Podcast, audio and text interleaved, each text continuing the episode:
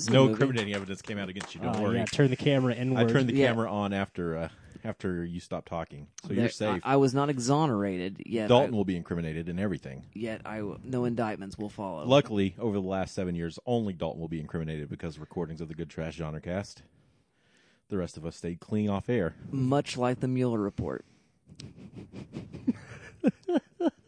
Oh, I was thinking about this the other day. It's nice that there's so much uh, just tape of me on the internet. So when the uh, the next stage of uh, evolution becomes AIs, hopefully they'll uh, build something resembling me. No, It's nice to know there'll be a piece of me left after uh, after we get supplanted by the uh, by the robots. That's nice. yeah, that's what we want.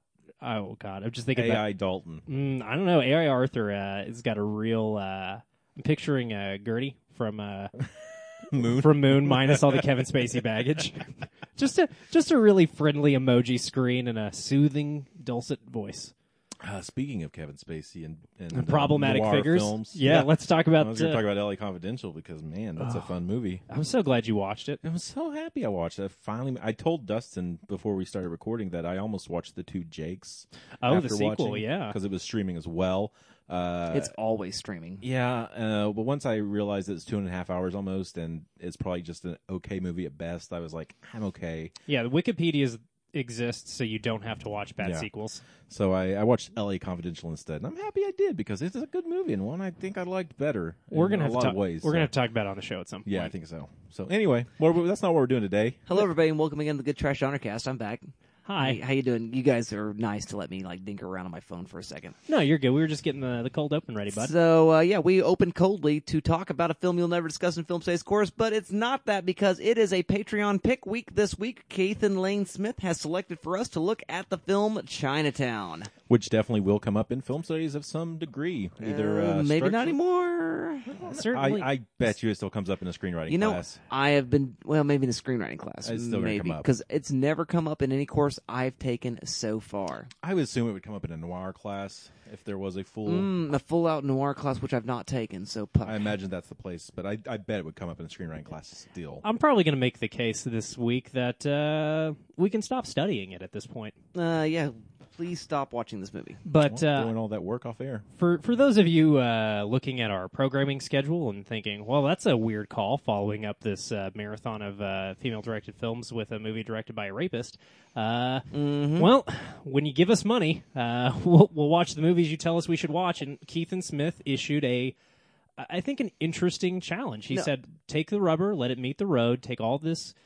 Feminist theory you've been talking over the course of these movies directed by women and apply it to an actively problematic film and filmmaker. I I think it's actually kind of an inspired pick in that sense. Yeah, you know, I mean, I despite the fact that it's Polanski and Polanski's got problems and all that, and we'll get more into that here in just a few moments. But uh, yeah, that's I think it's an interesting thing. Now, to warn you, dear listener, if you're tuning in for the first time, this is not a review show; it's an analysis show, and so we're going to spoil the end of this movie. Faye Dunaway dies. Um, the end.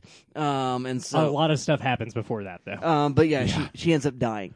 Um, also, um, John Huston is a rapist, gross guy. Yeah, I want to go ahead and go to bat for uh, for Keithan real quick, uh, just to let the listeners know who anybody who doesn't know our, our, our sweet sweet donor. Uh, Keithan wanted us to watch a Jack Nicholson movie. Yeah. Uh, to be clear, I don't think he has uh, much love for Polanski. I just No. I think he saw the interesting programming potential for this and said, "Hey, here's a Jack Nicholson movie you guys should really Yeah. wrestle with." And and you know, to take full responsibility, I teed him up for it. I said, "Hey, this is what we're doing." So, I mean, if you're picking, you know, these various Jack Nicholson movies, there's a way in which um, Chinatown's very interesting. And we talked back and forth. He's like, "Yeah, I think let's do that." So, I mean, you know, it, it, it's not unthought of that. So we, uh, Puppet Master over here is pulling the strings the whole time. I- Yeah. I, did not say that. I, I'm going to go ahead and also give Dustin the benefit of the doubt and say. Keithan probably said, I was thinking about Chinatown, and you said that's not a bad idea. It's not. Yeah, exactly. Yeah. precisely that. So uh, there you go, dear listener. That's what's happening. I'm still Dustin. I'm still Arthur. I am still Dalton. and we're talking about this movie. Um, let's do our thumbs up, thumbs down reviews as a. Oh, well, let's do a synopsis first, and Okay. then we'll then we'll review it. All right, so Chinatown is set in 1937 Los Angeles. Private investigator Jake J.J. Gittes specializes in cheating spouse cases. His current target is Hollis Mulwray, high-profile chief engineer for the Los Angeles Department of Water and Power, whose wife suspects him of infidelity. In following Mulwray, Gittes witnesses some u- u- witnesses some usual business dealings, such as public meeting for construction of a new dam to create additional water supply for LA, as fresh water is vital to the growing community during the chronic drought. Mulwray opposes the dam. Eventually, Gittes sees Mulwray meeting with an unknown young woman who isn't his wife. Dun dun dun. Once news of the supposed tryst between Mulwray and this woman hits the media, additional information comes to light that makes Gittes believe that Mulwray is being framed for something and that he himself is being set up. That information that comes to light is that the woman who hired him was in fact not Mulwray's wife. Um, Dun, dun, dun, dun. In his investigation of the issue behind Mulwray's framing and his own setup, Gittes is assisted by Mulwray's real wife, Evelyn, played by Faye Dunaway. Hello, I will be playing the role of the femme fatale in this film. And then I'll die. But he thinks she isn't being forthright with him. Hmm, I wonder why. The further he gets into the investigation, the more secrets he uncovers about the Mulwray's professional and personal dealings, Sometimes by actively assaulting a woman. including Mulwray's former business partnership with Evelyn's father, Noah Cross, played by the aforementioned John Huston. The identity of the unknown woman may be the key to uncovering the whole story. He's a statutory rapist. and now you know the rest of the story. I think if it's your daughter, that just makes you a regular rapist. Uh, yeah, I guess so. Yeah, Yeah, I, don't- I I think uh, qualifiers like statutory kind of exit the equation. that's fair. Um, Polanski's a statutory rapist, so there you Oh. go. And also maybe just a regular rapist. It turns out. Well, we were talking about this off air about you know when Chinatown came out, Be- and again, I, we don't. Content warning, I guess we probably should have hit that up at the top of the Uh, show. trigger Sorry. warning: rape, rape, rape. Sorry, guys. Uh, we're going to talk a, a lot about rape this episode uh, because it's a key plot point in this film, and it's a key, Key plot point in the life of Roman Polanski. Yeah. So we can't not talk about it as Yeah. much as it's not fun to. We're gonna take a brave stance. We're against it. Yeah, as a rule. Yes. So uh, yeah, that's uh, that's Chinatown, Jake. Oh, That is indeed Chinatown. Forget it, Jake. It's Chinatown. Um, let's Someone forget the movie. us. It's It's okay, though. Chinatown. I'm sorry, you both said a joke at the same time, and I didn't know which one to listen to. Uh, it's uh, it's who it's Who Framed Roger Rabbit is, It- is really what this is. It very much is. Who It Framed Roger. absolutely is Who Framed Roger Rabbit. uh, in in so many. I mean, down to the plot. Yes. Yes. Um. So uh, yeah. Uh. So now it's time for those thumbs up, thumbs down reviews. Dalton, tell us about Chinatown. Well, Arthur, I can see why you you said it might still make its way into a screenwriting class. Uh, this film is v- beloved for its screenplay, and I can see why. There It's a good screenplay. There are a lot of goddamn plot threads in this movie. There's so many, and the fact that our, our screenwriter is able to weave all of these seemingly unrelated characters and plots together to make sure that every single principal player in this story is in the same place at the same time at the end of this film and it doesn't feel like a coincidence. It's good screenwriting. It is really impressive. I'll tell you what's not great screenwriting though is a lot of other things that happen in this movie. Uh, and again, it's not even the craft; it's just questionable. And uh, it's it's weird to have a film that never feels like it's taking a stance on so many of the things that are happening in this film. It just it, it never seems to really comment on much. Uh, other than the the ways in which power is insidious and hard to define and hard to stop, it doesn't really seem to have much of an opinion about anything other than that, which is insane for a movie that features plot points like uh, an evil uh, power magnate who uh, is trying to raise his daughter granddaughter, uh, so her her mom can't. Like it's just full of crazy stuff like that that's super upsetting and it doesn't really do anything with it. It, it has no time or interest. Like it could have the scandal that is at the foundation of the the Mulwray family could have been anything. It could have been drugs. It could have it could have still been sex and have been more salacious and less uh, yeah, problematic Yeah. it it didn't have to be this, you know, and I think that's an important thing when we talk about what happens in a film. Choices were made. Films don't just like come out of the ether fully formed. Uh, when you are an artist, sometimes the idea might come out of the ether not fully formed, but that's your job is to fully form it. And your job when you're fully forming a piece of art, especially if you're a man making a film where the rape of a woman is a central plot point, you better do your your work. You better make sure you are making a movie that is empathetic and sensitive. And this film is neither of those things ever. Correct. I would argue that this film has no empathy for anyone, really. Um, not even the daughter at the center of all this. Do we ever catch her name, by the way? Catherine. Catherine. Catherine. Um, C- Catherine is so key to everything that happens in this movie and has like three lines of dialogue, and we just know nothing about her. And Well, one she's of a them is MacGuffin. shriek. You're absolutely right. I mean, she's just a MacGuffin. yeah, Yes, she is. which by extension makes the rape of Faye Dunaway's character a MacGuffin, which A is plot contrivance. insane, uh, especially when we get this MacGuffin revealed to us when. I, I can't believe this is a thing that happens in a movie. Jack Nicholson slaps the ever loving shit out of Faye Dunaway until she reveals the truth of her rape. That's just a thing that happens in this movie. Mm-hmm. And I, I'm sorry, I don't think we need a movie like that uh, when we're talking about film noir. There's better film noirs that I would say interrogate the icky nuances of human oppression and sexuality without being so upsetting, without needlessly upsetting. I'm I'm fine watching upsetting things. I watched Climax last night at 10:20 by myself. Like I- I'm game. Give me give me the weird, make my eyes hurt, but do something with it. Say Yeah. something about it. And if you can't fully articulate it, maybe you should, I don't know, make a different movie. So it's and that's the thing that's troubling is watching a very good film that is consistently troubling is just part of film studies, I think. But for me, I, I I could never get over how upsetting it is. That said, Nicholson's great. Faye Dunaway's great. Um, all the performances in this movie are really good. Uh, the pacing is fantastic.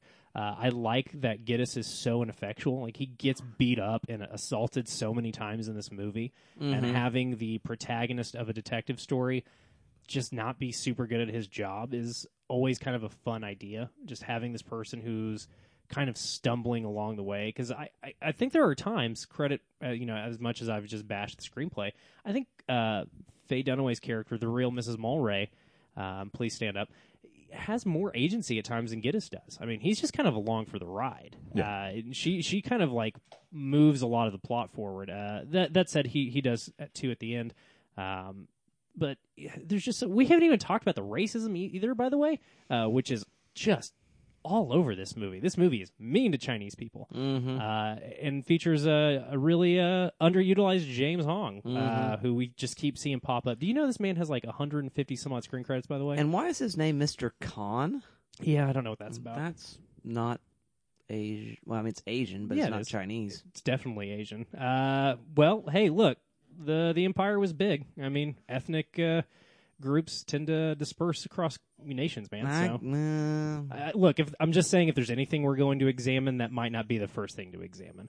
Uh, I'm going to get stuck in a time loop of talking about how much this movie hurts my feelings. So uh, I'm going to go ahead and say that's all I've got to say for right now before we move on to analysis. all right. Well, thank you very much for that, Mr. Dalton. What do you say, Arthur, in terms of your review? So as a movie, I, I do think, you know, from a narrative s- screenplay standpoint, and I want to shout out um, so Robert Towne here. Yeah, Robert Towne's great. Uh, writing the script, and I, I know that there was a different ending uh, originally planned, and then they uh, Polanski audibled, and they kind of shot that on the fly while we got there at the end. Uh, which definitely reinforces kind of the, the parallels. I was doing a lot of reading and how this parallels the Oedipal story uh, not just the the major you know incestual thing, but the whole kind of play as well. It, it, it parallels that quite a bit, um, which I thought was interesting. Uh, and I, I do think it's a great screenplay. Like you mentioned, all of the threads that are there, the way they're weaved together, the way things are planted so early on and capitalized on much later. I think all of that is uh, fascinating to watch play out. I'm never super invested in this though. I, I think it is very good uh, from a purely objective standpoint. Um, but I'm just I don't know. I just feel a bit disconnected. I think the back half uh, moves a little better uh, than the front half, and so uh, once they go to the albacore, uh, not the albacore, once they go to the nursing home. Yeah, that, that's Retirement funded by the Albacore Club. yeah. Yes. Uh, once they go through that and then through the end, I think it, it picks up quite well. Uh, I was left pretty wrecked by the ending. I, I I think it sticks that landing. I think it is very affecting uh, in its way. Um, it is gross, uh, but it is also it's very mad. It's very sad. Um, you know, I, I, I do cry at movies a lot, um, usually because of something joyous or you know a beloved family member dies. You know those kind of parent relationships get me. Uh, but this is one where I was almost moved to tears just purely on how uh, how uh, bleak and affecting it really is, and and this is one of those films that you know we often talk about separating the art from the artist, and this is one where it is so inherently tied together that you can't, and and not just that the rape thing, right? I mean thinking about why Polanski would make this movie, which is so nihilistic. I mean, he's primarily worked kind of in horror thrillers uh, previous to this, and and then um, everything happens with Sharon Tate, right? And really changes his relationship with obviously his outlook on life, Mm-hmm. uh, but also, and I don't want to come off as defending him in any way, but I think putting him in a mindset here where he is questioning uh, bodies such as the journalism, such as the police, such as those those things, uh, and, and seeing how those systems don't really work for the greater good uh, as as we much as we put hope into them,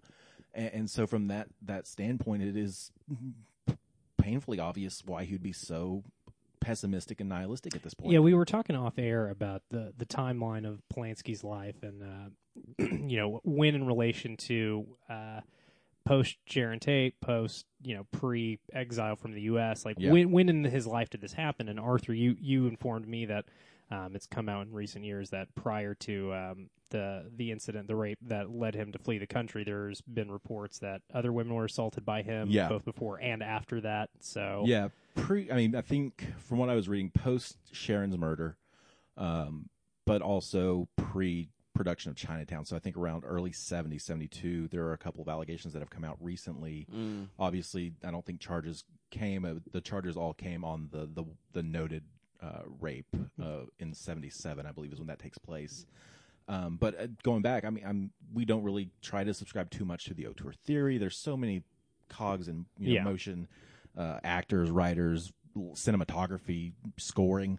Um, but weird score in this movie. Speaking of, yeah, I think it's Yeah. good though. That I, I trumpet like score, it. It's, yeah, it's it's weird in places, but in a Yeah. way that makes you go, "What the fuck?" Yeah, I, I think it's very affecting as well in, in relation to everything else. But uh, I, I think this is one where you, you do read that because you see a man working. You know, he's he's from that system, right? Jake worked as a cop in Chinatown, and he saw things and did things that he didn't like, and he he made a move away from that, and it cost him a lot. But at the same time, he's found a way to be able to help people while it's not the most quote unquote honest or um, legitimate of careers. He he does it, I think, to try to help people, and, and so um, it, it's interesting to see that you know one point in time Jake was probably the the author stand-in, but in hindsight, it is that John Huston character, which is incredibly alarming and off-putting. Um, and so it's you know I, th- I think we'll talk a lot more about auteurism and structuralism and, and analysis. So we can dive in there, but it's it's a tale of two movies, and I, I think as objectively as I can, it is a good movie. I, I think it's a great script. I don't you know objectively love it. I, I, don't know that I'd rewatch it. Just doesn't really grab me as much as something like I, I'd rather watch you know Maltese Falcon or The Big Sleep you know instead or or L.A. Confidential like I mentioned at the open, which I thought was a lot more uh, arresting from the get go and and the different threads that that introduces. So um, it, it is objectively good, um, and so I, I did like it from for the for the most part. Yeah, Yeah, from a craft standpoint, you're right. It is kind of hard to deny at certain points. Um, something you said, Arthur, that got me thinking was the film does kind of seem to address some of the things that we're talking about uh, that we're going to talk about this week uh, right at the top uh, with the ways in which Jake Gittes interacts with his male client, paid played by uh, Paulie from Rocky, which is fun to see him around. I forget that actor's name. Um, and It's the, Paulie. He's yeah. only he's only ever Paulie. and the way he interacts with the fake Mrs. Mulwray, right? We get two very different interactions uh, from Jake about how he interacts with a man who wants to know his wife's secrets and a wife who wants to know her husband's secrets. It's uh, it's it's very very interesting, uh, and I think the, the it's it's one of those moments where you're like the screenplay knows that this is a weird movie, and it just doesn't really stick uh, addressing it. Dustin, what do you what do you think, man? So I'm kind of with you guys. I think it's a really well made film. I mean, in terms of doing a film noir well, you've got to have the super labyrinthine kind of plot, and that you've got to draw the threads together in a way that makes sense.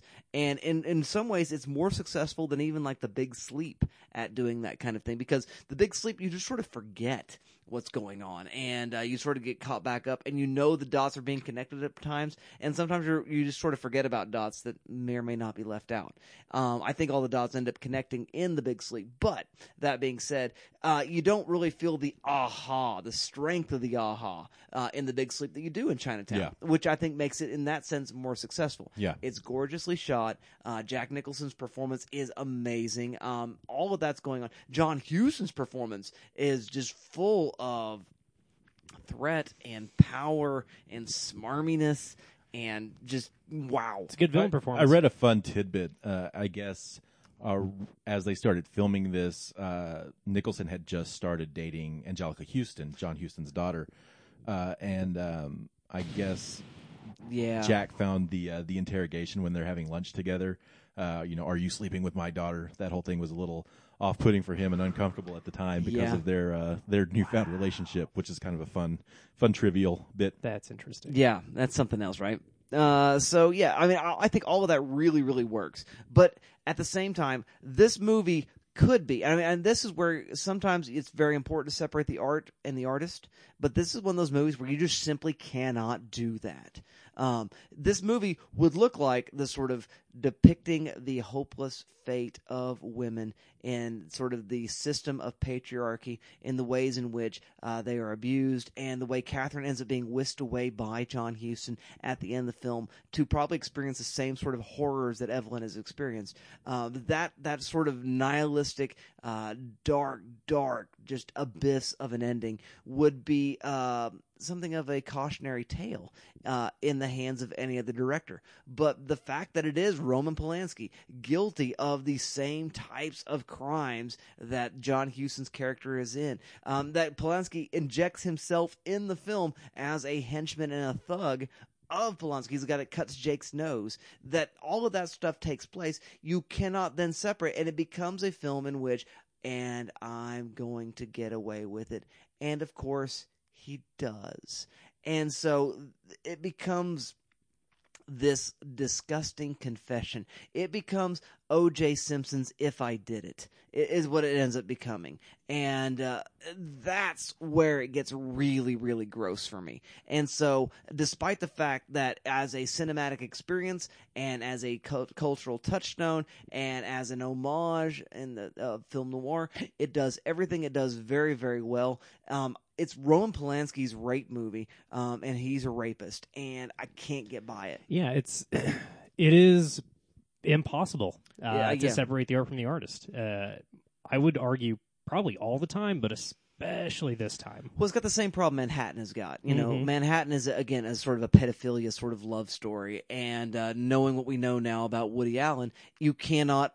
I mean, yes, is it well shot? Is it beautiful? Is it um, interesting in many ways? Um, is it sort of a level of craft that we have never seen up to this point? It is all of those things, but because this is what the guy did, and it depicts the thing that the guy did, it becomes almost unwatchable and uh, that's sort of where I end up falling down with Chinatown. It's like, yeah, I mean, I like everything it's doing, but um, I don't like I don't like who's doing it, and the reason um, that it occurs that way is, I think in some ways. There's a possible redemption in the hands of another director of a movie like Chinatown that Manhattan doesn't have. And so I would actually put it a notch above in the sort of sewer that it lives in, um, somewhere just above the flood line, but it's still in the sewer as far as I'm concerned. Um, so that's where it ends up landing for me. Um, so there you go, dear listener. Those are our thoughts initially coming into Chinatown. Um, let's go on and let's expand the syllabus a little bit. Um, what else should you be watching with Chinatown, or perhaps instead, um, as we think about some of the old format um, statements that we used to make. Um, how would you expand the syllabus? You're teaching a class, and you have chosen Dalton, Yeah, or maybe it was foisted upon you in an assigned syllabus. you've got so much homework to do, listener, and I'm really sorry, but we got a lot to unpack here, and we don't have a lot of time to do it. Yeah. So we're gonna start off. Key phrase. Yeah, I know. I'm going to keep it quick. We're going to start off with, uh, again, the homework. I think there's a lot of context that's important here. We're going to start with episode number 356 of, of The Dollop about uh, the Resnick family uh, and all the motherfucking water they've stolen from California to raise wonderful pistachios. Uh, it is very good listening that's going to make you very, very mad to learn that the plot of the movie Chinatown is still happening. And uh, we'll talk more about this when we get to analysis.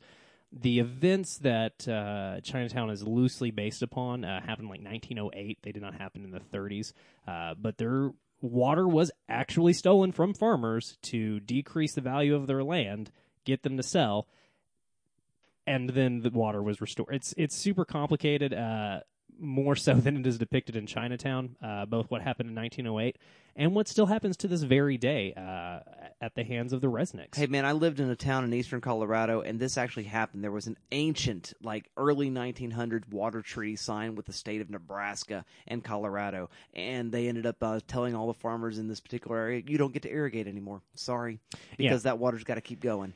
And I don't know enough uh, about it to really get into it, and uh, that's not this kind of show. So, if you would like to learn how water rights and how the putting things under the label of farming allows rich people to do all kinds of shady stuff, go check out uh, the dollop number 356. Next up, I stumbled across a really incredible, like six part, seven part video essay about Mad Max Fury Road from this YouTube account called Innuendo Studios.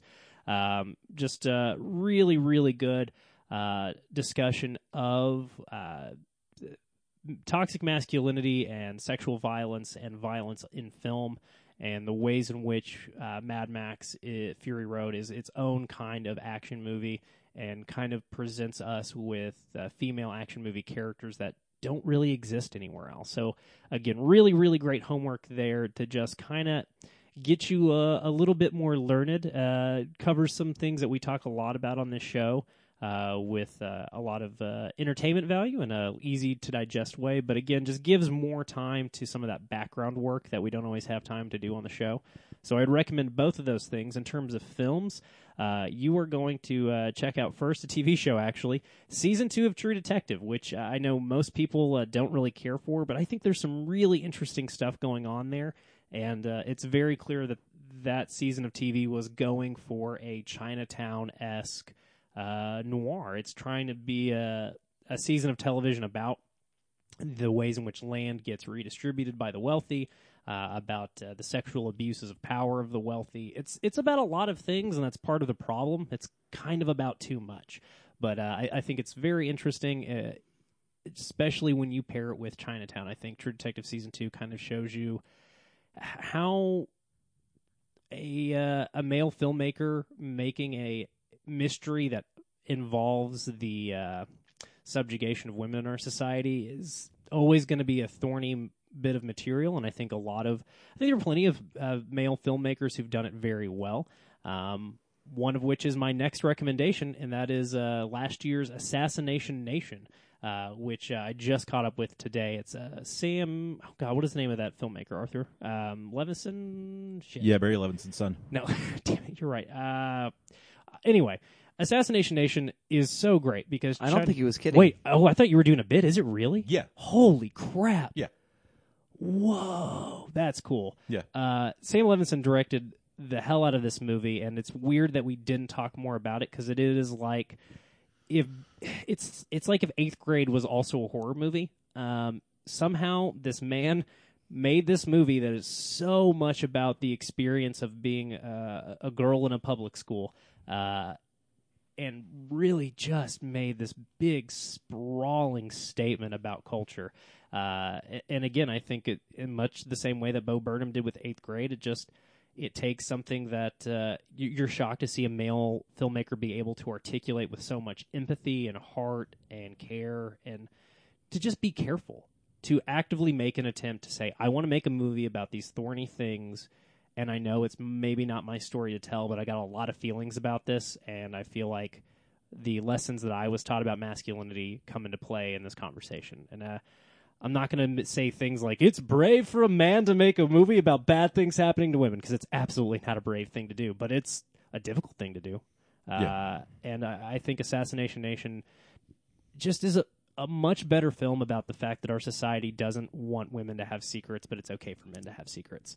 Uh, again, we talked about that uh, just a little bit ago with the fact that the way Gittes uh, interacts with the fake Mrs. Mulwray and says, "Oh, don't worry about it. It's okay if your husband's cheating on you. No big deal." It's better you don't know. Yeah. Whereas with uh, his male client, he was like, "Yeah, absolutely. We're going to find out right now."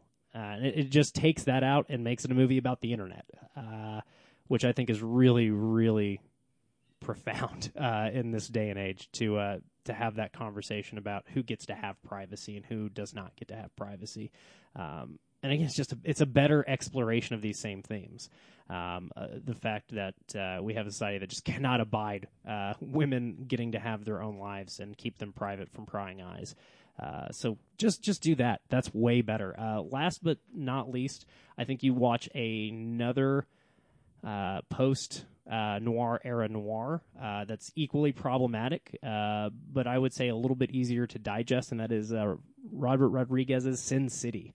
Uh, which is another film about taking all of the subtext of uh, Hays Code era noir films and making it the text of the film.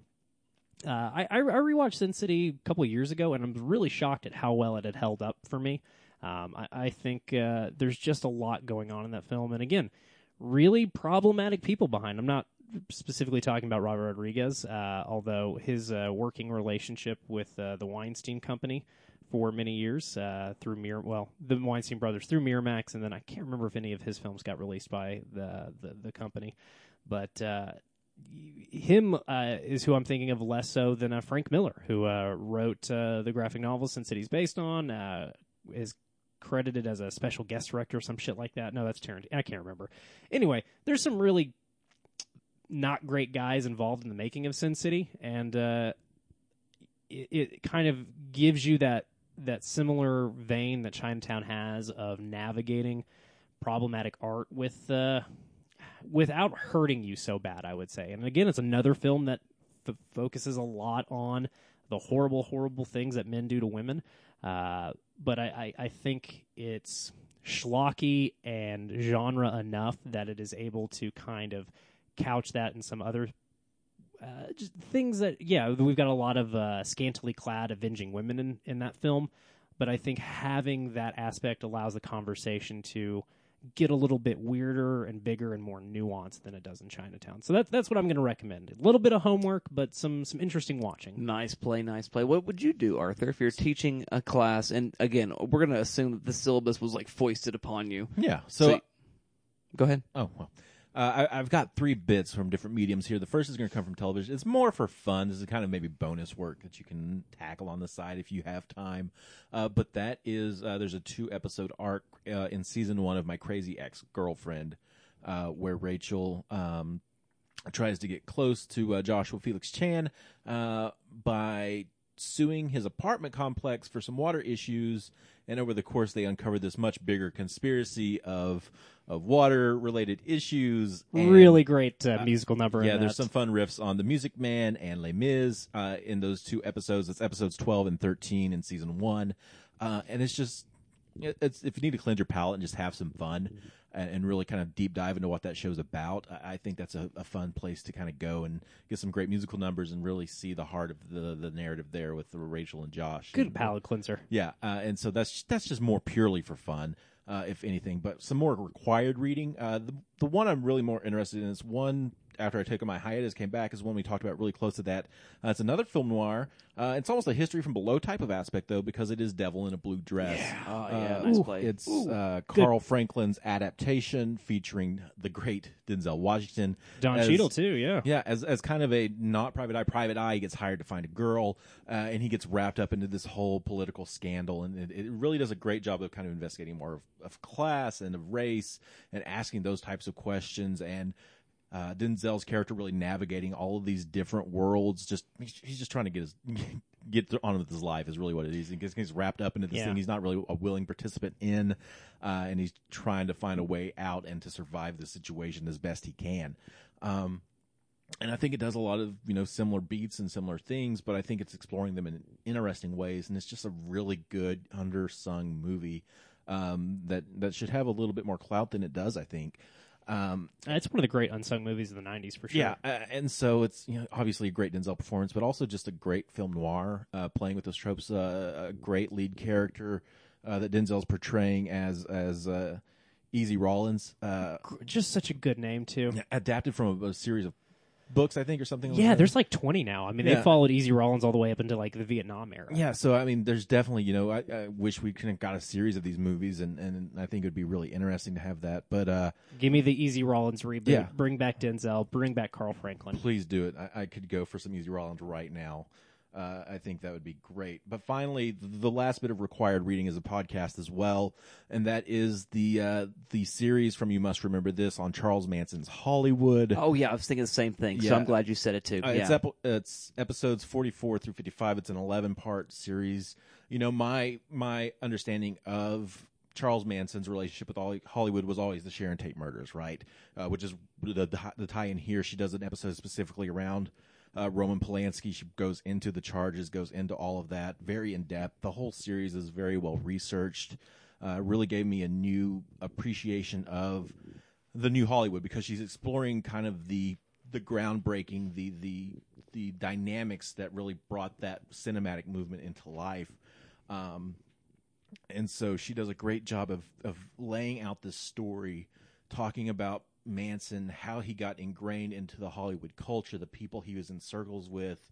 Yeah, the, The- the, counterculture that allowed this Manson. new Hollywood to happen is the same Yeah. counterculture that allowed Manson, Manson Yeah. to happen. Yeah. and she goes in depth into the Manson family and, and everybody they interacted in, uh, going into the Tate murders and, and that tragedy, as well as exploring Polanski as a person, as an artist, as a problematic figure, and and really, it's a great deep dive into this period that puts so much into perspective. And, and I mean, obviously. You listen to that whole show. You must remember this is just one of the best podcasts out there.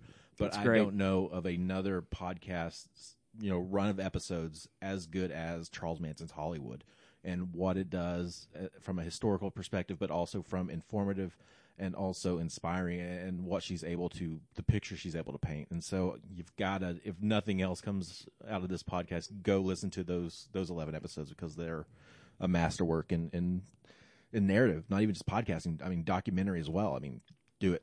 Well, okay, so uh, my my assignment would be similar. So that would be the uh, second half of the assignment, leading up to the moment of Chinatown. But I would also assign, leading up to 1959, um, Kenneth Anger's Hollywood Babylon, uh, his book, which is all that gossip and all that sort of back room dealings and Yeah. dirty nasty that goes on within the whole Hollywood system. I would assign those two things. So you'd read Hollywood Babylon, you'd listen to those episodes, then you'd also read a book uh, by um oh Gene oh what is his last name? Hold on, I've got it right here. Simmons? Uh, it's not Gene Simmons. Are you Um, sure? I'm absolutely positive it's not. Um, it- what if Gene Simmons was doing some I read real that all high- night What if he was doing some high level film and part of every day. Oh my gosh, Gene Phillips. Oh man. Okay, so not Gene Simmons. Gene Simmons is um, Out of the Shadows, which is an expanding the. You, uh, we got him. We got him. You said Gene Simmons. I did. I didn't even. You We guys, gotcha. the worst. I hate Gene you. Phillips out of the shadows. Out of the Shadows, which think I've is heard of uh, the this. subtitle of that book is expanding the uh, canon of film noir. I love that adaptation. yeah. While we do in the shadows. I knew you were gonna do it. Out of the Shadows by Gene Phillips. Um, Gene Simmons starring in What We Do in the Shadows after What We Do Yes. in the Shadows. um, but uh, it, it's expanding the canon. So it's talking about what is film noir as the original cycle. So it deals with the 1941 to 1958 ish initial cycle and just sort of describing those parameters that make film noir what film noir is. And then talks about other films that are happening in that moment that might also fit the, fit the film noir cycle. And then films that happened after and even a couple before that happened that and try to help us understand what is this thing called film noir that we're dealing with. I'd probably also assign the the, the introduction to James Naremore's More Than Night, uh, his uh, film noir and context book, which is sort of like the ur text of all things film noir. Um, but I assume that students, if they're in this particular class, are probably doing a research paper and would have to read more of it than that. Um, so that would be something they would do on their own time. He would have a very difficult and strenuous curriculum. well, yeah, I, I'm I'm here to make you hurt. I've got a subjective test lined up, baby. I was just gonna. It's, uh, It's a matching. I was going to give a pretty easy assignment. I just wanted to hear what your thoughts were on Chinatown students. No, I want them to work. Um, I was so- going to make them work. I was going to make them watch a lot of shit. Yeah. So uh, I would assign that, and then lastly, I would assign a film watch, um, which is um, Good Night. Um, More than the wind. No, what is the name of the stupid movie? I've just now lost everything in my brain. Other side of the wind. Getting- Other side of the wind. He's thank getting The wind rises. He's too confident with his lack Fire of notes. the other side of the wind, which also stars John Huston as Mm-hmm. a film director. Um, I I talked about it as one of my favorite films of 2018. It's directed by Orson Welles. Yep. Um, and it was a lost film for a very, very long time. And it's all this problematic Hollywood stuff and more John Huston performances. And it's super experimental. And uh, I want to be able to sort of add another sort of layer to the possible conversation with Other Side of the Wind. So um, there you go. That's my syllabus expansion. Uh, thank you, dear co-hosts, for your expansions. I guess now it's time to get down to business.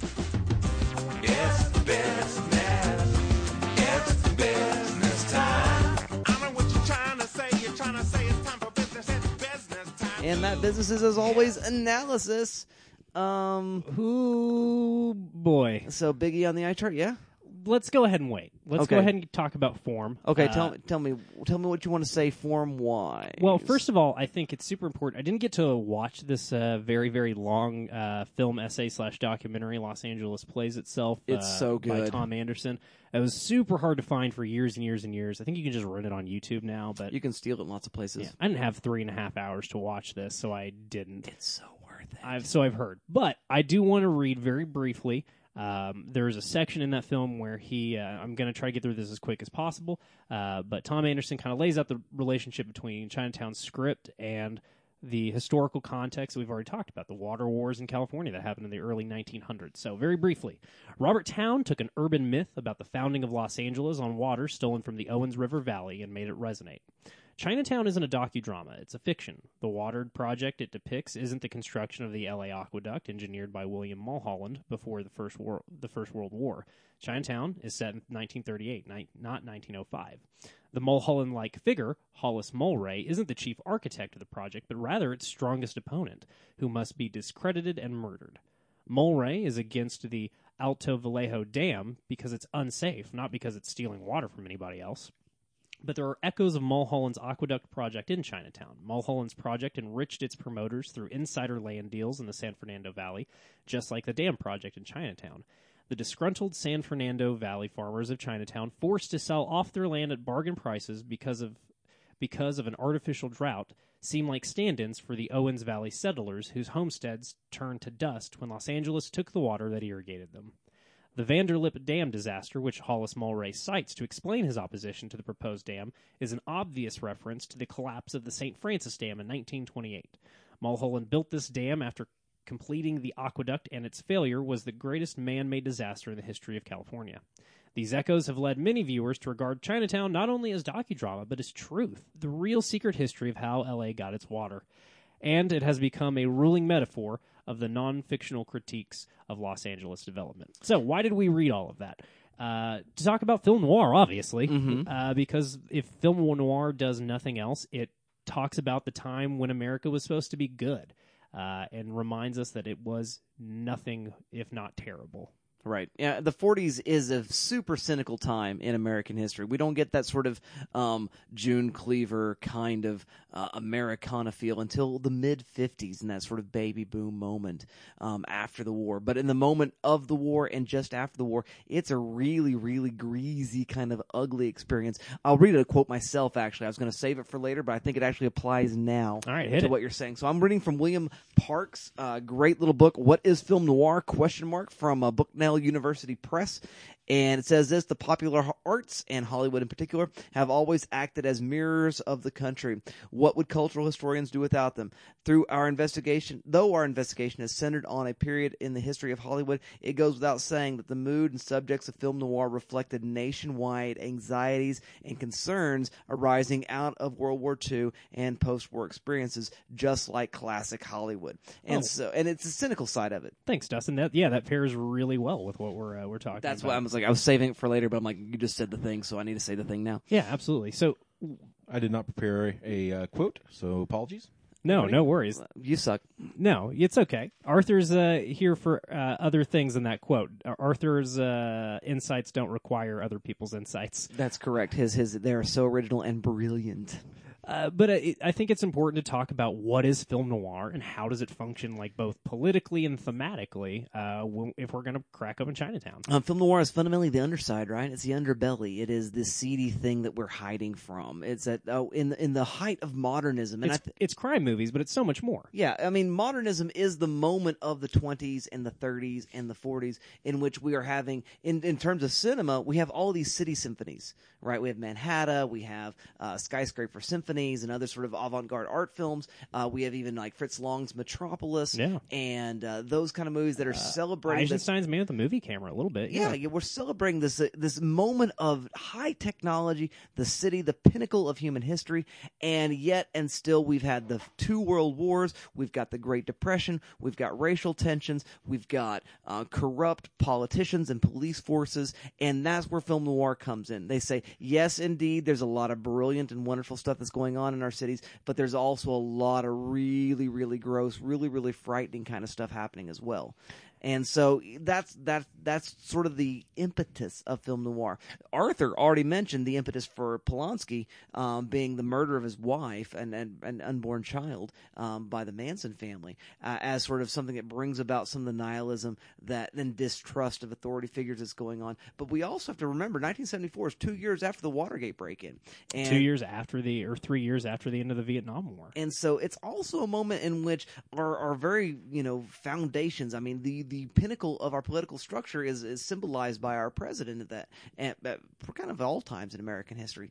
And to see the corruption there is really really disillusioning. Um, now we live in a moment right now we're in the trump era and uh, we are kind of used to not trusting our politicians. We are um, we are sort of um, in some ways anesthetized we're sort of inoculated to the fact that they're crooks and they're all bad and they're all I grew up during the Clinton years, baby. You can't trust fucking anyone. no, yeah. I mean, you know, I mean, Nixon's "I'm not a crook" thing is like a punchline, Yeah. and was a punchline hard in the '90s.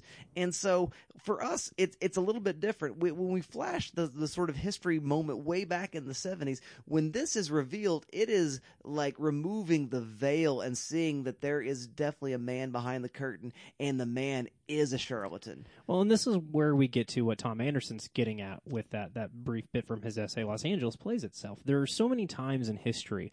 Uh, the dollop, uh, as I mentioned, as part of your homework, listener, uh, is really great at connecting the dots of scandals from the 1800s, 1700s, sometimes uh, in the early 20th century, to scandals we have going on today. There have been so many times in this stupid country's history that we have had the veil lifted for us, and we've been shown just what's going on behind the curtain.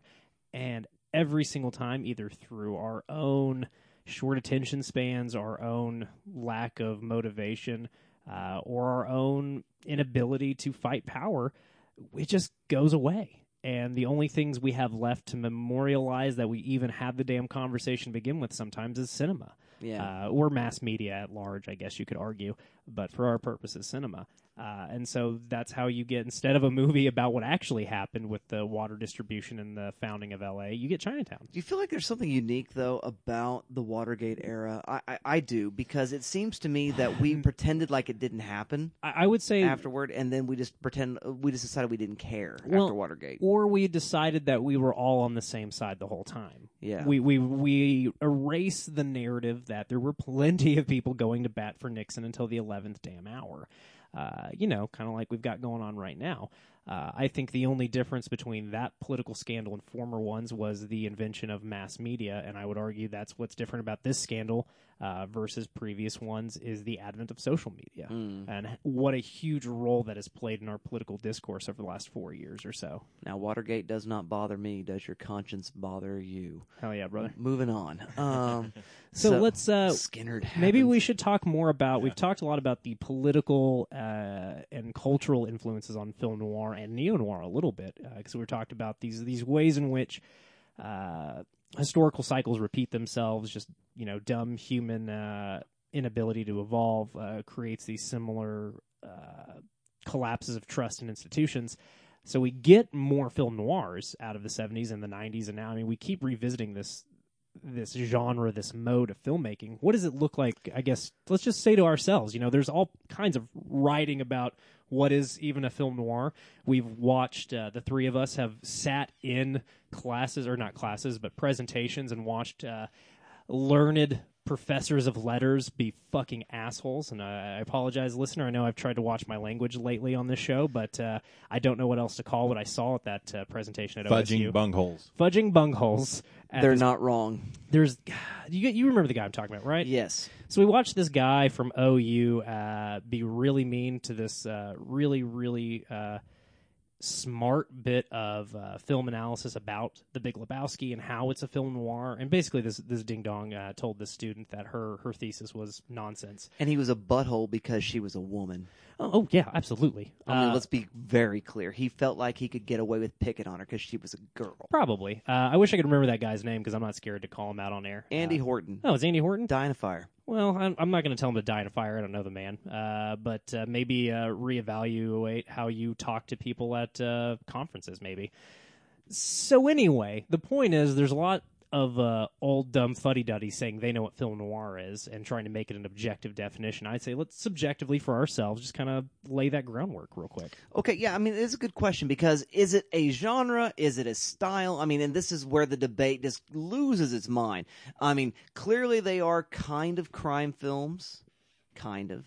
Clearly there is a particular sort of chiaroscuro, high contrast kind of style that's very influenced by German expressionism and sometimes to lesser extents Ita- Italian neorealism.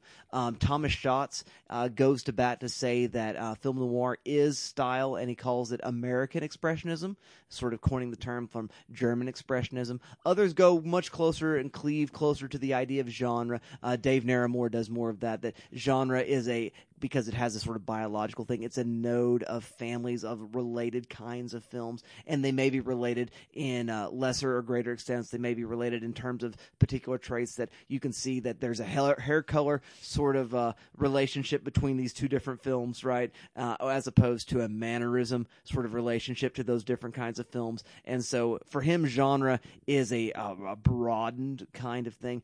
I- don't know what you want to say. And then there's also the historical argument that it's a cycle of films, that it's these post-war films from 1941 to 1958, beginning with Maltese Falcon, ending with Orson Welles' A Touch of Evil. You know what that is? What's that? That's the nerd's answer. yeah. That's a that's a ding dong's answer who wants to make film fit into boxes, and uh, that's not how it works. But then what they end up doing with it is what we were doing just a moment ago with Chinatown. We're saying it's a retro noir, right? It's uh, going back and making a film noir set in the 1940s, but we're doing so in the 70s. And I think there, therein lies, I think, the big the big issue, right? It's a period piece too, which introduces a new layer of things to talk about. as opposed to the neo noir, which is very much a film noir, maybe style, certainly a film noir narrative, and then put those things in a modern contemporary context, like you might do in Fargo, like you might do in Hell or High Water, Hell or High Water, Or Gone set Girl. in the future of Blade Runner. Blade Runner, yeah. uh, Gone Girl, if you want to set it in the suburbs. And so all of those sort of things. And it, here's what, what, what's weird is film noir. I mean, the classic film noir. So we want to say, okay, Maltese Falcon's a detective story, right? Yeah, Double Indemnity Is an uh, insurance scam. Yeah, Uh, the Postman Always Rings Twice is basically an affair murder scheme. It- Sunset Those Boulevard. are narratively not the same. yeah, Sunset Boulevard's about a screenwriter yeah. trying to make a break. They're Lo- stylistically very much the same. sex, Correct. death, money.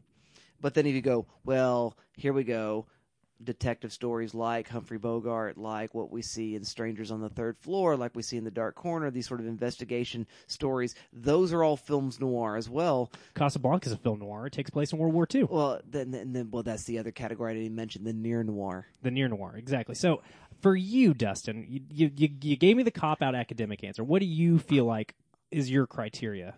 What is it? Kind of for me, it's a real. Uh, it's like the pornography thing, right? I know a film noir when I see one. I I think I'm with Bryant, um, the Supreme Court justice ruling on pornography. That's what I'm saying, I, yeah. I, I know it when I see it. Exactly. I can't define it. Yeah, I, I- I think that's the best way to tackle it. I mean, I, Okay. I- there's certain, I guess, tropes. You know, Well, I, I- think you have a mystery. Mm-hmm. I think you have probably an anti-hero lead, and I think you have a the femme fatale. I mean, I think those are kind of the the big pieces. if you broaden it the way Naremore does in terms of genre and say, well, there are certain genres that we, we see a clear family resemblance, right? And it's like a physical resemblance. That might be style. Yeah. Right. Or you see a manneristic resemblance. Um, again, sort of this biological learned behavior where you, you clearly see, uh, sort of a plot that works in a certain kind of way. Well, then, yeah, there's that. And so maybe it's style. Maybe it's plot. And sometimes it's a mix of the two. And between those two things, those two aspects, you put them together and something noir-ish comes out. That's where I'd go. Okay, I'm, mm-hmm. I'm, it's good to know that we're all kind of on the same page, though. That it's it's big and nebulous, and if you do try to put it in a box, you're inevitably going to set yourself up for failure. And if you're a punk by saying this is the borders of your box, there's always going to be something that doesn't quite work. Yep. Don't do gatekeeping. It just makes you look like a jerk and makes other people feel dumb when they might have a really good point. Right, Andy. Yeah, Andy, you Turk, E. I don't know. I was trying to do a rhyme. I didn't. It didn't really work very well. Mm, I just got the, I think they're going to make a racial slur about the Turks. I'm like, the Turks are okay. And the Turks are fine. They don't like film noir, Dustin. Nah, they- Didn't you hear? I, I, I didn't hear. I Ooh, think that, can't be true. There's too Istanbul's too good a place to have a Oh, film man. noir set. Well, Oh, yeah, yeah. Uh, Casablanca stuff, Yeah. right? Yeah. All right, well, let's go ahead and uh, now we can talk about the Big E on the eye chart, I guess. Now that we've talked about what film noirs is. Yes. Okay, so this movie is a film noir that is uh, using as its MacGuffin uh, incest and uh, the um, illegitimate child of incest. I didn't see it coming. Yeah, much like the Spanish Inquisition, I often don't see incest coming as a subplot. I, uh, Fascism, I frequently, I do not see I it coming. assumed she was a Cute pun you did there, bud. He's really proud of himself is. right now. His real tails wagging real hard. Um, I uh, I did uh, I I expected I, I I figured it was the daughter. I, I did put that, to but the incest threw me, and it felt you don't see it. You really just don't see it happen ever. I, I would say we're getting it more and more We frequently were now. fighting about Evelyn. You know that that that sort of that when Huston reveals that they're fighting about Evelyn, Yeah, it's clearly his interest is more than merely paternal. and even her hesitation to name him as her her father, like there's some hesitation that had me questioning, like, is he her father? Like, there was something off about that, the way she presents him, and also the way she just gets super anxious every time he comes up. Right? Yeah. And, uh, I mean, uh, Faye, notably. Faye Dunaway's performance in this is incredible. very good. she's good. She she acts uh, the role of somebody who uh, has been uh, a victim at the hands of a family member's violence really incredibly well without I think ever letting that character lose an ounce of strength or uh, just I, I don't even want to try to like find the right adjectives for it because I, I don't want to limit what that performance does because for me it's one of the things that makes the film watchable. There's so much ickiness going on, and I think Faye Dunaway's performance really kind of saves it. She she is the protagonist of this film more than Jake is Yeah. in so many ways. I mean, he he really is kind of a deuteragon. Shit, I always forget how to say that word. You know what I'm talking about. Uh, the, the protagonist, antagonist, and then the one you don't always get the. d- Mm, the duagonist or essentially they're, they're Dalton's making up literary. I'm not making don't up this word. I promise. Uh, it's it's the word for when you have a second protagonist, Well, basically. yeah, I mean, Gittes is our avatar to in, Yeah. enter into this world, but it really is her story. I think. Yeah, and I, I think she does such a good job of of playing this character, and to see the film around her not have respect for her performance is just a downer. It really is. But uh, the, I, I agree with you, Arthur. There's there's so much uncertainty with what's going on, and I think you can attribute most of that to Dunaway's performance and just- her seeming to really have a handle on who that character is and like what she's gone through. Uh, it's it's really powerful. Yeah, absolutely. I mean, I, I love what she does all, all the way throughout the film. But at the same time, um, as we were saying in terms of our, rev- our reviews, this film is one of those movies that uh, you just you sort of cannot escape. In in this moment of Me Too and Times Up, in this moment of uh, a sort of reevaluation of filmmakers and film criticism, um, certainly there is lots of art made by The entire history of Hollywood, honestly. Right. I mean, and I think that's the value of reading something like Hollywood Babylon and then looking at the, the you know, the, you must remember this uh, podcast is that you're going to find that that history is full of bad actors acting badly. Harvey Weinstein was not the first Harvey Weinstein. No, he was not. Not not by a long shot. and, and, and so you've got to make you've got to cull some of this stuff you've got to make some evaluations where you're like this movie is reprehensible because of its context and you may or may not put every single i mean i don't think you can take every movie by every bad actor ever and say that one's done. I'm never going to watch another movie that stars you know this particular actor. I'm not going to ever watch another movie with this particular director or you know i mean a producer which is a much larger swath of films um, that sort of make the the, the blacklist here. Um, I, I don't think you can do that. I, I, I and really participate in the discourse.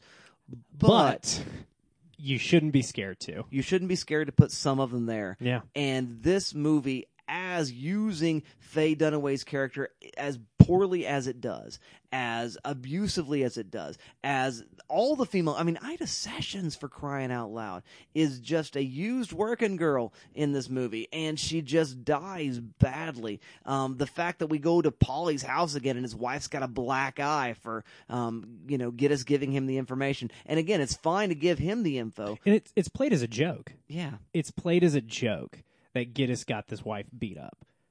It's so so jarring and so upsetting. And I think you're absolutely right, Dustin. That like, don't be scared to put things away, to put them on the blacklist that says, you know, what, we don't need to talk about this anymore. Yeah. Uh, and I think when a film is from somebody, when the pro- the people involved in a film's production are this problematic, and the film is this problematic, oh boy! Like you know what? I'll still watch X Men two because that film is real good, and I don't think is too entire too terribly icky. Even though I think Bryan Singer's kind of an icky dude. He kind of sucks, yeah. Yeah. Well, even I mean, I watched L.A. Confidential, which has a pivotal performance from Kevin Spacey, Yeah. and you know, in hindsight, and some of the thematic stuff in that film that's investigated is, ugh, but the film on the whole, Yeah. I think, is still is very watchable for me personally. Yeah. I, I could go through that and not have as many reservations as I can. Something with Chinatown. I mean, after watching Chinatown, just the idea of, you know, if I, I own a copy of Rosemary's Baby, which I think I, you know, had purchased before knowing much about Polanski as, as personal life. You know, I knew the name and his his kind of clout. Um, but now, you know, it's like I don't I don't want to give this guy money. No. you know, and this is kind of where I am with Chinatown. It's just I Well, and I think that's an interesting thing to think about. I felt weird letting the Hulu algorithm know that I wanted to watch Chinatown. I felt really like I thought about that about halfway through. I was like, oh man, Hulu thinks I I, I like this. I care about this. Yeah, it was it was an interesting. Uh, now now we're talking about. I didn't give Roman Polanski my money, but I gave you get some. I gave for Hulu I gave somebody some money. I gave Yeah. Hulu the impression that people want to watch this movie. Well, it was I- a weird thing to think about. And I think here's where the discourse happens in a different kind of way. I don't think this movie should be discussed as a film noir. I don't think the film noir conversation is what this movie needs to be about. I think this movie needs to be about misogynist, abusive, um, gendered, and um, sort of the ways in which it creates its glass ceilings and the the mistreatment of women throughout Hollywood history. I think that has to be the conversation. I think you could take this and The Shining and let's say Manhattan and pair them together and say these are films by problematic people, uh, one less so than the other two. Um, but this is, these are problematic films where actors were abused, where there was abuses happening behind the scenes and off the sets. And I, I think that's an interesting class right there. Yeah. You, you take it out of a film noir studies and make it a class about studying problematic art. Right. Yeah, I think that's the only context where it, it's valuable to talk about this movie anymore. Probably. Yeah, and I, and I think in that case, that's when this film should be used, and that's how this film should be used. And I think in that sense, this film remains useful Yeah. Because it does, as Manhattan sort of finds its way in that sort of moment of New Hollywood, as um, you know, this movie finds its way in that moment of the retro noir and that sort of Hollywood resurgence, that sort of classical uh, Hollywood nostalgia moment that's going on in the mid 1970s in Hollywood. Like that's sort of why those movies became touchstones in the first place. But then we don't make that the conversation at all. We make it all about these are bad actors doing bad things. Um, and um, I think that's the only way around it. And, and and you only do it in that context, and otherwise you don't use it or mention it at all. You know, I, it seems to me the only thing that you can do in a moment like that. Yeah. Yeah, kind of hard to argue with that. I think. Yeah, I mean, I, I, I remember a very, very interesting conversation I had in a graduate class where um, another problematic, I think it was Rosemary's Baby, was the movie in question, and uh, we were we were talking Polanski, and um, it, it might have been then, it might have been Woody Allen, I really don't recall, um, but anyway, through the course of the conversation, you know, one of the other students was like, "Listen, I don't know why we have to keep looking at these people's stuff." right? And that you know, again, yes, indeed, we can talk about this movie and its making and what's being exploited, and you know, whatever the sort of you know course curriculum sort of cur- connection that this particular film has to what's going on historically in the you know the 60s, the 70s, or whatever thematics that are sort of interesting about the movie. But the only conversation that we need to have is this conversation, and she was kind of ignored, and it was awful. It was really, truly terrible, you know, as a moment. Um, and I think this is one of those moments where film scholarship really has to take up the slack because there's a way in which this movie is part of a canon. And there are other movies that are parts of these canons. And because they always have been talked about, and there's a glut of writing about them, and there's plenty of published materials, and it makes their teachability easy that um, not just scholars, but just sort of your run of the mill, you know, working. I mean, you know, I mean, we've got our, the great scholars that are at work in film studies who are writing the new essays and doing that kind of stuff all the time. But I'm talking about what what you might call your journeyman um, film film professors, right? Yeah. You know, the the guys like me, not the auteurs. Yeah. I'm just teaching a class, right? Yeah. Um, You're and just that, you're just trying to keep the youth literate. Exactly. Um, and, um, you know, as I'm working towards that sort of goal, just I'm trying to get my job in Hollywood, which is my job in the university, right? Yeah. Which is just, I, I want to be that guy. I, I'm, I'm never going to be Alfred Hitchcock, but I can, you know, make some movies. Um, I, I'm, I'm never going to be, you know, uh, I'm never going to be James Naremore, but I might teach movie classes Yeah. um, that what we have to do is we have to take upon ourselves the effort to do the additional work to do find the extra research and scholarship about those sort of far flung films. I spent a lot of time trying to find because you know Pauline Kael reviewed this movie. sure. I could not find it. And I wanted to find it so bad because I knew she would have something interesting to say about it. Yeah. and I, I couldn't find it. And uh, yeah, I mean, it's that that's that's what it takes sometimes is being the person who's willing to say something can be good and also not worthwhile. Right. And uh, it, it's important. and, and then that way we find the other movies, the other examples, the other voices, and we again it, it forces us to do a lot more groundwork. I mean, I understand that if I was teaching a film course on film noir, Chinatown would be so easy to put on the syllabus. It would be so easy, Yeah. um, to do that. But I think that's lazy and irresponsible. Yeah. Instead, you should uh, put something like uh, Assassination Nation or uh, oh my God, Arthur, you had a great pick, and I already forgot. Devil in Blue Dress. There we go. Yeah, I mean, do do the harder work. Do the thing that has not already been canonized. Right. Uh, yeah, I, I think you're absolutely right. It's easy to teach people the thing that the the culture has decided is good. It's it's harder to say, nope, this is my taste as the person teaching you about film, and uh, I think this is a valuable conversation starter. Yeah, I mean, you know, something from roughly the same period, Godard's Made in USA would be. I mean, it's harder to find, it's harder to see, it's French, um, but it's a better conversation. Yeah. You know, in many ways, and uh, it doesn't have the same problems. Although Godard's got his problems, but they're not Polanski's problems. Yeah, yeah, he would- was mean to Agnes Varda. Yeah, yeah. See last week's Yeah, see, episode. right? But um, I would rather do that with a student. Yeah. Uh, than, again, w- is that more work? Uh, There's less essays. Yeah, You know, does that mean I have to write more for my lecture? Probably. Yeah. Does it mean I got to pull more connections? Mm-hmm. Yeah. Does it mean that I'm going to find myself in a conversation where, with students where I don't actually have all the answers directly in front of me? Yeah. yeah, but now But you're that's better you're- education. You're prompting students to to be the people that give those answers, right. And that's that's good leg work. Yeah. So I Don't mean, skip leg day. e- exactly. Yeah. Ooh, leg day. I know. Do your homework. Yeah, there's, there needs to be special handicap parking for leg day, but that's a whole nother conversation. Yeah, like secondary uh, Yeah, parking. Yeah, like, like we got hand, we got the Leg day regular sort of ADA accessible parking, and we have leg day parking. tired I mean, parking. Yeah, we got to have that at the You're just, gym. you're just having a real rough day. It's it's really important. Um, sorry, PSA for the world there. Um, well, we've talked about a whole, whole, whole, whole lot. Uh, th- there's probably more that we could address. Uh, Arthur, how are we doing on time? Should we go ahead and take this train into the station? Whatever. Um, do we Choo want, choo. do we want to talk about the Okies real quick? and I mean, class. you can. I know you feel entitled. I- If there weren't Arkies and Okies, there'd be no Californians. That's it. Yeah, um, yeah. The working class don't trust the rich people, even when the rich people are, are Mulwray and don't want them to be killed by a dam.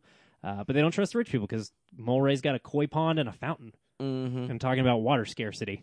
So yeah, I mean, there's more interesting movies we could use to talk about class. I guess we can go ahead. I just wanted to make sure uh, we called that out, but uh, I'm satisfied. All right. Well, let's render a verdict.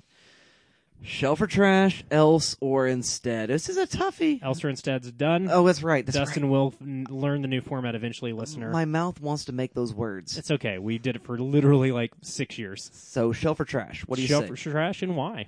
Dalton, go. Trash.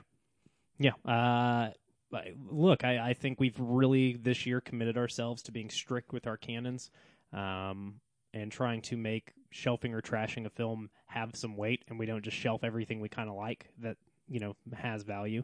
And uh, while I think Chinatown has value, and I'm glad Keith and made us watch it because honestly, the last time I watched this movie was like 19, and I was like, well, that was fine. I didn't really think that hard about it. Uh, and this time I couldn't stop thinking about every single thing that just upset the shit out of me. Um, it, it's it's a hard movie to watch, uh, and not the least of which because uh, this movie. I'm not gonna say this movie. The camera loves Jack Nicholson Yes. because he is so sexy. Uh, Beefcake Watch uh, this Mm. week. Uh, man, what a Baby Jack Nicholson. what a looker! Baby Jack. What a handsome, handsome. When he's smoking that man. cigarette in that rowboat at the park, are you kidding me? Oh my god. Whoo boy. But he's a scumbag. JJ Gittes is an absolute shitheel. Uh, and yet the camera loves him, and that's okay. I, I like a movie that's complicated in that regard, but there's so much else about this movie that makes it horrifying. So uh, that that alone kind of stops me. Like, I don't even want to watch Jack Nicholson in this movie because like the camera loves him so much, but I don't like this character at Mm-mm. all. Uh, and I don't really care for anything that happens in this movie. And uh, as Arthur mentioned, you can just go watch Who Framed Roger Rabbit if you want a, a noir about uh, land rights. So we don't need it. Probably a more interesting noir too. I think so. Mhm. It's much weirder. It's much more unique. Yeah, I. I How like- many noirs can you name that have cartoons? Yeah. That and Cool World. Nobody remembers Cool World. I remember Cool. World. Well, you would. Yeah, you were like 17 when that movie came out. I bet you remember I Cool saw World. in the theater. Yeah, I bet you Yeah, did. Were Yeah. you working there at the time? I was not working. Well, yeah, I guess I was. Yeah, had to been if it was ninety seven. Thereabouts. Yeah, Somewhere if it was, if I was actually seventeen, Actually, I think it was like 95. nah, then I wasn't. Yeah, it's it's uh, early career. It's like just post Thelma and Louise, so you Yeah. probably would have been like 13 actually. Yeah, I, I think I saw it in the theater, but I don't think I was working there. So anyway, yeah, we we don't need it. You know, we don't. I I would. This is the only Polanski movie. Oh, I've seen The Pianist. Um, look, I haven't bothered to watch that many Roman Polanski movies because I don't care to. No, Um, I can go watch One Flew Over the Cuckoo's Nest if I want good young Nicholson. Um, Dustin, what should I watch if I want to watch like good early Dunaway, like mid seventies Dunaway? What should I go Uh, to? Bonnie and Clyde. Bonnie oh and Clyde. damn, yeah, of course, the late sixties, but yeah, or Gatsby. Um, the Gatsby no, movie with no, Warren Beatty. no, Bonnie and Clyde. You already got me. There. Okay, Yeah, yeah, you don't need it. there you go. Watch something else. All right, Arthur, what do you say? Show for trash. I gotta trash it. Yeah, I, I m- mostly I just, I mean, it's a good script, but I mean, there's nothing particularly arresting about it for me. Uh, and I think there are a lot more interesting movies you can talk about. And so, you know, I, I think it's had its time. Uh, I, I think there's a lot from a technical standpoint you could crib from it and learn from it. But at the end of the day, I think we can uh, move forward with new conversations. So Very- yeah, Very good, very good. I'm also going to say trash. I think it belongs in an industrial history sort of class where you're talking about the way in which Hollywood has built structures protect those in power. And that's the only time you ever use it at all. And then you you use the uh, the character. Uh, oh my God, uh, John Huston's character as an analog for studio powers. Yes. Yeah. Um, I, I think that's totally doable and usable there, but you don't own it, you don't watch it, you don't advocate it, and uh, Steal you, it. Steal this movie. You, yeah, absolutely. You steal this movie. Yeah, you pirate the dog out of it, and you never let another dime go to Paramount or to um, Polanski ever again because it's bad um, for those reasons. Um, so yeah, um, trash for sure. I mean, fire it in the sun. No, steal it. But um, uh, Thanos snap it out of existence and allow its essence to live on in The the, in the sn- in, in the Snow Infinity Stone, right? yeah, and then you can like you have to go through some trials to go talk to this movie. Yeah, for sure, for sure. So that's my thought. Um, Chinatown, um, not so good. Mm, okay, um, we're gonna do another show. Yeah, we're gonna do another show. You got one more? Uh, real quick. Uh, Oh, social media. So we'll do the social medias real quick. Uh, hey, we're on Twitter at good underscore trash. That's everything good trash media. Go on over there. We've had a lot of fun over there this week. Uh, a lot of people uh, writing in about uh, movies directed by women that they like. Uh, uh, we've had uh, unpopular film opinions was a thing on film Twitter that we had some fun with. Yeah, at good underscore trash. If you want to see what we're up to social media wise, but you don't want to be uh, on the front lines of the the friggin' culture war, uh, go to the letterbox, the uh, the auxiliary of the culture war. Uh, we're all in Letterboxd. Arthur and I are uh, pretty faithful about logging our watching, so you can see what we're up to. Dustin's semi regular. Pretty regular in these days. Yeah, He's about as regular as a guy almost 40 is. You know, he's got to take some fiber supplements, but uh, he he gets on there more often than not. Uh, thanks, bud. Uh, yeah, I'm I'm at I'm just Dalton underscore Stewart on uh, Letterbox. I think we're all just our first and last names over Yeah, there. So we're, yeah, find we're super names. easy to find. Uh, but we don't talk about Letterbox enough, and uh, I like what they're up to over there. I, I think they're they're really making the uh, the film nerds of the world have a good discourse. Uh, I, I know that there are there, there's as with all websites, there's some grossness in the comments over there, but uh, I think it's probably a, a little bit more friendly than the rest of the world. So check us out on Letterboxd. Uh, uh, we just uh, recorded today some fun Patreon bonus content. If that's something you might want to be uh, putting in your ears, if you want to help us uh, pay hosting fees and whatnot, you can go to patreon.com forward slash GTM. Uh, we don't have ads on the show, as you probably noticed. You've now listened to like an hour and twenty minutes of podcast, and uh, you didn't have to have somebody sell you a mattress or underwear or razor blades. You just got to listen to these three dipshits talk. So if you want to keep making that happen, look, you giving us money is not going to make us have ads. We're not going to have ads no matter what. But if you like that we don't have ads, go to patreon.com forward slash GTM. We've got some bonus content for you over there. And just to entice you further, as a salve to the discussion of Polanski's Chinatown, we spent, uh, you know, half an hour gushing over about 15 films directed by women. 14. Arthur and I had a repeat. Okay. So Well, Dustin had three honorable mentions. Oh, mentions. that's true. He had all of his. So 17. He had all of his fancy filmmakers from the 20s and 40s who did indie short films that nobody's ever heard of because they've been lost to the to the ages. So now you're going to be mean to me. Now I'm going to be mean to you you were because I was nice, nice to me on, on the that show, Patreon but content. you're mean to Yeah, me now. I'm mean to you now, Alright, I see how that works. Yeah. So uh, if you want to hear me be nice to Dustin and uh, hear us uh, heap some some love on uh, Nobody yes, wants that's the major selling point. Is our, our favorite, well, and also if you want to hear us talk about our favorite films directed by women, uh, you can find that at patreon.com forward slash GTM. Uh, lastly, if you're filling out your uh, podcast bingo card, please rate, review, and subscribe to the show uh, on iTunes, Stitcher Radio, however you put it in your ears. Take a shot. Um, goodtrashmedia.com. That's where you find all the crap we make. Bye bye.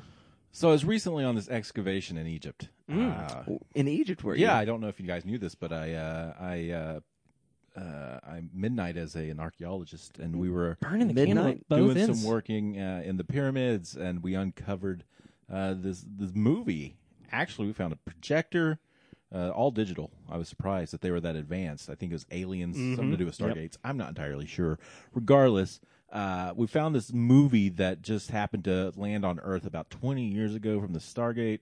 Uh, and, and it's got this master class But it's from not a- Stargate. It's not Stargate because we've already talked about that movie. Uh, young James Spader. He. oof. Anyway, regardless, uh, we can talk about how good James Spader is another day. Uh, it had another wonderkin though in, in the lead. Though. A, a young uh whippersnapper by the name of Brendan Fraser uh, came out 20 years ago. Guys, A young ingenue by the name of Rachel, Rachel Weisz. Weisz. Oh, yeah. Oh yeah. Uh, I, Anyway, um, yeah, we're going to talk about the mummy. that's right. 20th anniversary of Le Maman. I'm so excited. Indiana Jones goes Universal Pictures. We're going to talk horror. about our mummy issues. yeah. Um, we're going to really unwrap and unravel Oh some my things. gosh! Uh, we're going to really, uh, Keep going. You got one more? Come on, Dad. Yeah. we're going we're gonna get the sand out of all of the crevices. Um, we're going to bite the heads off some bugs. Uh, we're really going to uh, just You guys, is anybody going to We're try gonna to dig deep we're going to into pull the our history. Yeah, we're going to pull our brains out our noses. Ooh, We're yum. really going to just. Uh, Is anybody going to try to squeeze in Tom Cruise's The Mummy, I- starring Sofia honestly, Boutella? I might. You know what? I might. Uh, I've wanted to watch that movie so bad. I've been trying to squeeze in more Tom the, uh, Cruise the, the always. Kickstarter for the uh, short-lived uh, Dark Universe from Universal. Um, Yeah, I might. I might have to do that. Uh, I don't know if he jumps off of a pyramid or the Sphinx or both, uh, but I will. I will willingly try to find out myself. I will be rereading the GQ profile they did of Brendan Fraser a couple of we- months, years. Uh, it was right before, uh, right after they did that FX miniseries about the, um, the same thing that all the money in the world's based on, uh, and uh, right before he started this Doom Patrol series. It's a great interview about just what Brendan Fraser's had a hard twenty years.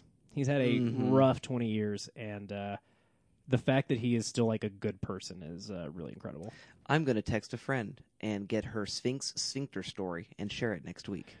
Wow, lots to look forward to. I may have to watch The Mummy Returns to see the uh, the birth of uh, Dwayne the Rock Johnson oh, so good. uh, on screen Man, yeah, I might try to as the squeeze Scorpion in. King. I might try to squeeze in the Mummy uh, three with Jet Li. I don't know. No one's gonna No one's seen gonna it. be upset if you don't. Well, I've got a box set, so it's easy. I uh, look very. Of course you do. This this film uh, was a big one for me uh, at the age of nine. I think I saw this in theater, so I am looking forward to talking about it with you guys next week. Very fun. So you keep watching, we'll keep talking, and we'll see you all next time. I'm not